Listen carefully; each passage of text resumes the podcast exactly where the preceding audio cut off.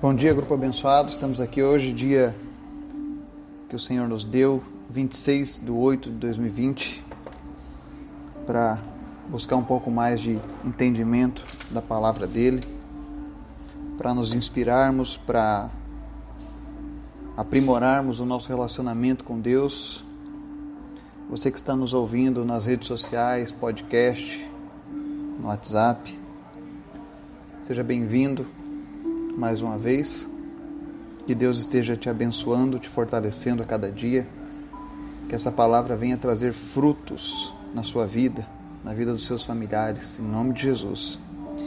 Antes da gente começar a leitura de hoje, eu quero te convidar a fazer a oração juntamente comigo, onde nós vamos apresentar a Deus nossos anseios, nossas dificuldades, enfim, vamos abrir o nosso coração a Ele. Amém? Então vamos lá. Pai, no nome de Jesus, nós queremos te agradecer por mais um dia onde a tua misericórdia, o teu amor, a tua graça nos acompanham. Obrigado, Senhor, porque até aqui o Senhor tem nos ajudado, Pai. O Senhor tem nos sustentado, o Senhor tem nos dado forças e em nome de Jesus nós venceremos, Pai, porque nós estamos contigo. Nós queremos te apresentar nessa manhã, Deus, todas as pessoas que estão ouvindo essa mensagem, que fazem parte desse grupo. Que o Senhor esteja visitando elas agora, suprindo todas as suas necessidades. Se é alguém que está precisando, meu Deus, de um milagre na, na parte financeira, que o Senhor esteja entrando nessa causa agora, em nome de Jesus, Pai. Que tu sejas o Deus de provisão na vida dessa pessoa. Em nome de Jesus. Visita aqueles que estão enfermos, aqueles que estão enlutados, aqueles que estão, meu Deus, passando por alguma dificuldade emocional. E sara, meu Deus, as suas vidas. Sara, Senhor, a sua mente. Em nome de Jesus. Quero te pedir especialmente pela vida da Edi, que o Senhor esteja restaurando a saúde mental dela. Em nome de Jesus, seja qual for a origem deste problema, o Senhor é poderoso, Deus, para curá-la e para restaurá-la, em nome de Jesus.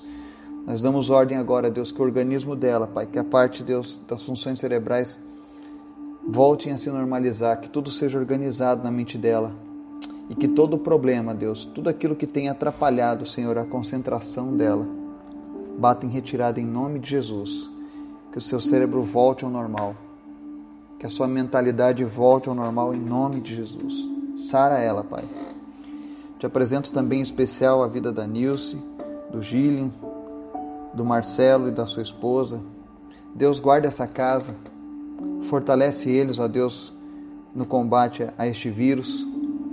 Em nome de Jesus, nós pedimos que Teu Espírito Santo visite agora, Deus, onde quer que eles estejam, e que seus organismos estejam agora fortalecidos, Pai. Que o sistema imunológico esteja restaurado agora para combater esse vírus, Pai. Que eles não tenham nenhuma sequela, que eles não tenham, meu Deus, nenhum efeito negativo. Nós repreendemos desde já, Senhor, a necessidade de intubação, de oxigenação. Que em nome de Jesus esses organismos respondam, Pai. E que eles sejam sarados para a honra e glória do Teu santo nome, Pai. Te apresento também, Deus, a vida de uma menininha chamada Antônia, que não tem conseguido dormir, que tem acordado aos gritos, ao choro. Senhor, a tua palavra diz que é das crianças é o teu reino, Pai. Então nós clamamos agora pelo teu amor e a tua misericórdia que visite agora a vida da Antônia e repreenda todo e qualquer mal, Senhor, que tem tentado contra a vida dessa criança. Não nos importa a origem, não nos importa qual foi a brecha, qual foi a porta que foi deixada aberta na vida dessa criança. Nós fechamos ela agora em nome de Jesus, Pai, e declaramos a tua palavra sobre a vida da Antônia. Deixai vir a mim as crianças, porque dos tais é o reino de Deus. É assim que o Senhor disse, Jesus. Que nada impeça essa criança de estar debaixo da tua guarda, da tua proteção, Pai. Em nome de Jesus, nós oramos para que Antônia tenha um sono tranquilo, Pai. Que nada venha causar pânico, medo e espanto na vida dessa criança. Repreendo desde já toda ação do maligno contra a vida dessa criança, Pai. e de todas as crianças, ó Deus, que porventura estiverem ouvindo essa mensagem. Nós declaramos a tua paz sobre a vida delas, Pai, em nome de Jesus. Te apresento também, Deus, em especial a vida da Regina. Continua fortalecendo a vida dela. Que ela possa, meu Deus, passar por essas lutas, sempre com a certeza de que o Senhor está ao lado dela, Pai. Em nome de Jesus, faz aquilo que nós não podemos fazer, Senhor. E faz um milagre na vida dela, em nome de Jesus. Visita cada pessoa que está ouvindo essa mensagem, Deus. Que cada um possa testificar, Deus, da tua presença em suas vidas. Guarda os nossos lares, guarda os nossos familiares, guarda os nossos negócios, guarda as nossas cidades, a nossa nação, em nome de Jesus. E fala conosco através da tua palavra. Amém. A palavra de hoje está lá, 2 Timóteo capítulo 4, versículos 7 a 18, diz assim: Combati o bom combate, acabei a carreira, guardei a fé. Desde agora a coroa da justiça me está guardada, a qual o Senhor justo juiz me dará naquele dia, e não somente a mim, mas também a todos os que amarem a sua vinda. Procura vir ter comigo depressa, porque Demas me desamparou amando o presente século, e foi para Tessalônica. Crescente para a Galácia, Tito para a Dalmácia. Só Lucas está comigo. Toma Marcos e traze-o contigo, porque me é muito útil para o ministério. Também enviei Tíquico a Éfeso. Quando vieres, traze a capa que deixei em Troade, em casa de Carpo, e os livros, principalmente os pergaminhos. Alexandre o latoeiro causou-me muitos males. O Senhor lhe pague segundo as suas obras. Tu, Guarda-te também dele, porque resistiu muito às nossas palavras. Ninguém me assistiu na minha primeira defesa.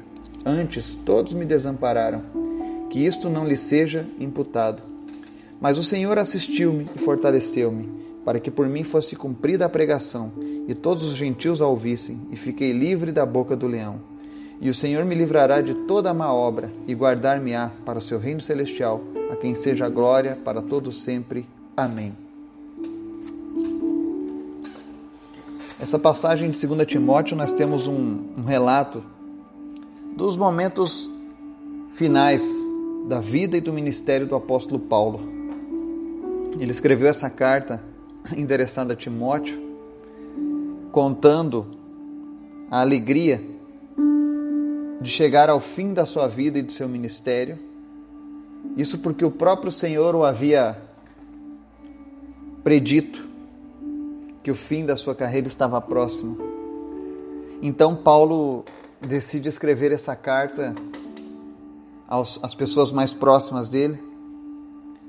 E você nota que havia um desejo muito grande de Paulo de ver aqueles por quem ele batalhou a vida toda, por quem ele cuidou, os líderes que ele havia plantado na sua geração Havia um desejo muito grande de Paulo de estar junto deles mais uma vez.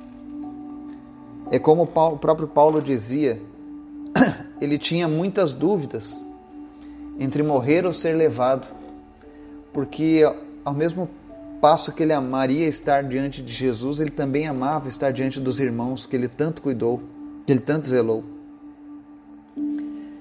Então Paulo ele nos dá um bom exemplo prevalecer na fé, de perseverar na fé, não somente por nós mesmos, mas pelos próximos que virão. Foi isso que ele fez. Ele, ele encerra dizendo: Olha, combati o bom combate, acabei a carreira e guardei a fé. E esses momentos finais nos revelam que ele, ele encerrou a sua vida com a certeza de ter feito tudo ao seu alcance em prol do reino de Deus, em prol do próximo. Ele tinha certeza absoluta que tudo aquilo que estava ao seu alcance foi feito. Quizá nós possamos também chegar ao final das nossas vidas com essa certeza de que nós movemos tudo que estava ao nosso alcance em favor do reino de Deus, em favor da palavra de Deus, em favor daqueles que precisavam ouvir a palavra de Deus. E aí Paulo mais uma vez ressalta a certeza absoluta de salvação, não só dele, mas de todos os que cumprirem essa paixão pelas coisas de Deus, porque ele diz assim: Olha, desde agora a coroa da justiça me está guardada, a qual o Senhor, justo juiz, me dará naquele dia, e não somente a mim, mas também a todos os que amarem a sua vinda. Se você, assim como Paulo, assim como eu, também está ansioso pela vinda de Jesus, amando a vinda de Jesus, tenha certeza, ele tem uma coroa guardada para todos aqueles que combatem o bom combate. E aí Paulo vem dizendo, olha, procura vir ter comigo depressa, ou seja, ele tinha pressa porque ele sabia que seu tempo estava passando. E aí ele relata, olha, o Demas me desamparou. Demas era um dos apoiadores de Paulo, andava com ele, mas em determinado momento o, o Demas amou mais as coisas do mundo do que as coisas de Deus ele abriu mão da sua salvação, ele abriu mão de passar a sua eternidade na presença de Deus para viver os prazeres mundanos. E isso entristeceu muito Paulo. E aí ele relata que alguns dos seus discípulos foram enviados, alguns de seus discípulos, né? Aqueles que andavam com ele foram enviados para outros lugares, como Éfeso, né? Como a Galácia, Aí ele pede inclusive seus livros, a sua capa. E há uma coisa muito interessante. É, Paulo deixa bem claro a sua reconciliação com Marcos. Porque ele diz: Olha, toma Marcos e traze-o contigo, porque me é muito útil para o ministério. Né? Ele estava apenas ao lado de Lucas. Provavelmente foi Lucas quem escreveu essa carta, sendo ditada por Paulo. Para você entender bem, Lucas era um médico que acompanhava Paulo em suas viagens missionárias. Esse Lucas é o mesmo que escreve o Evangelho de Lucas. Ele foi um médico que entrou para cuidar das dificuldades de saúde que Paulo tinha. E acabou se tornando um grande amigo, um grande parceiro. Mas havia também um outro parceiro que fez a primeira viagem missionária ao lado de Paulo, que foi Marcos, sobrinho de Barnabé. Só que o Marcos ele por algum motivo, abandonou a Paulo depois daquela viagem. E isso fez com que Paulo ficasse muito chateado com ele. Mas, passado alguns anos, Paulo se reconciliou com Marcos. E olha só que interessante: esse Marcos é, é o mesmo Marcos que escreve o Evangelho de Marcos. Às vezes as pessoas pensam que aquele evangelho foi escrito por alguém que andou com Jesus pessoalmente, mas não. Foi escrito por Marcos. Provavelmente Marcos recebeu de Pedro e de Mateus as informações para escrever o Evangelho. Então Paulo diz para ele: traze-o contigo porque é muito útil para o ministério. E verdadeiramente Marcos foi de muita utilidade para o ministério. Por isso a importância da reconciliação. Mais adiante, Paulo relata também de uma outra pessoa que fez muito mal para ele, o Alexandre, o latoeiro ou ferreiro. Né? Ele diz: Olha, esse cara me fez muito mal, mas o Senhor vai pagar ele segundo as suas obras. E aí ele ainda alerta para Timóteo: Olha, afasta-te dele também, porque ele resistiu às nossas palavras. E aí Paulo continua dizendo: Olha, ninguém me assistiu na minha primeira defesa, antes todos me desampararam. Aí nós vemos agora por que confiar em Deus, por que, que se dedicar a Deus é tão importante.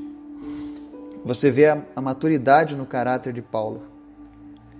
A primeira vez que alguém abandonou ele, no caso do Marcos, ele ficou chateado com aquilo. Mas agora, já amadurecido, já aprovado pela palavra de Deus, ele finaliza dizendo: Olha, que isto não lhe seja imputado. Às vezes nós temos o costume de ficar chateado porque as pessoas que nós temos próximas de nós não estão conosco nos momentos mais difíceis, né? E algumas vezes vai ser impossível que todas as pessoas estejam diante de nós nos momentos que mais precisamos. Porque o ser humano é limitado. Mas quando você aprende a confiar em Deus, quando você aprende a andar com Deus, mesmo nesses momentos em que as pessoas nos desamparam, nós não vamos culpá-las por isso. Pelo contrário, Olha o que Paulo diz no versículo seguinte: O Senhor assistiu-me e fortaleceu-me. Ou seja, ainda que os seus amigos tivessem desamparado ele naquele momento, de maneira alguma Paulo se sentiu sozinho. Pelo contrário, ele sabia que estava sendo assistido e fortalecido pelo Criador do universo, por aquele que é o dono da vida, por aquele que tem o destino em suas mãos. E ele continua: O Senhor assistiu-me e fortaleceu-me para que por mim fosse cumprida a pregação e todos os gentios a ouvissem. Até nos momentos mais duros e difíceis da vida de Paulo, ele reconhecia que havia um propósito. Propósito era esse? Levar a mensagem do Evangelho para que todos tivessem a mesma oportunidade de se reconciliarem com Deus.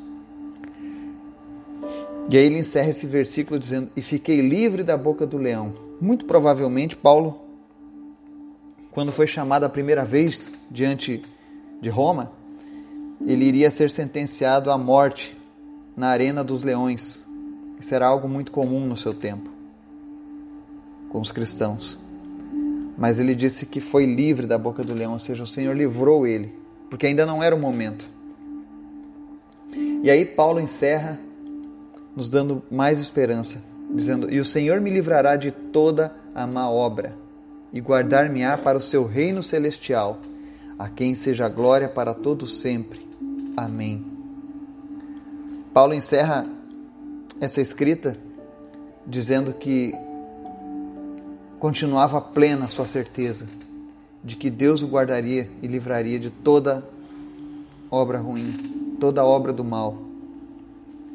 Então, que nós possamos aprender com Paulo a ter essa confiança no Senhor. E precisamos entender que Paulo não conheceu a Jesus e no outro dia já estava com essa confiança plena. Não, não foi assim. Foram vários anos andando na presença do Senhor, passando por lutas, por dificuldades, mas sempre contemplando as vitórias que o Senhor dava para ele.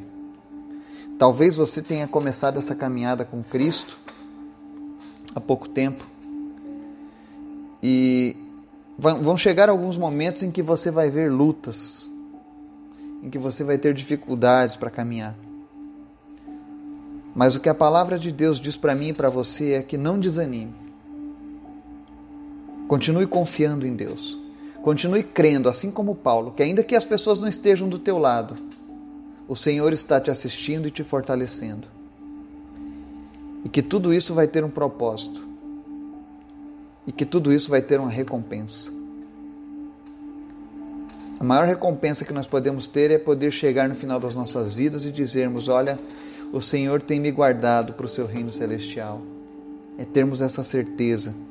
Se você ainda não tem essa certeza de que o reino dos céus está te aguardando, está preparado para ti, eu oro a Deus para que a palavra do Evangelho produza frutos no teu entendimento.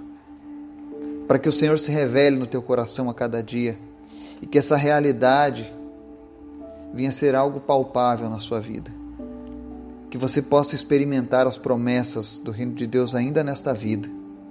Que você tenha desde já essa certeza e com ela seja fortalecido. Que o Senhor te guarde e te fortaleça em nome de Jesus. Amém.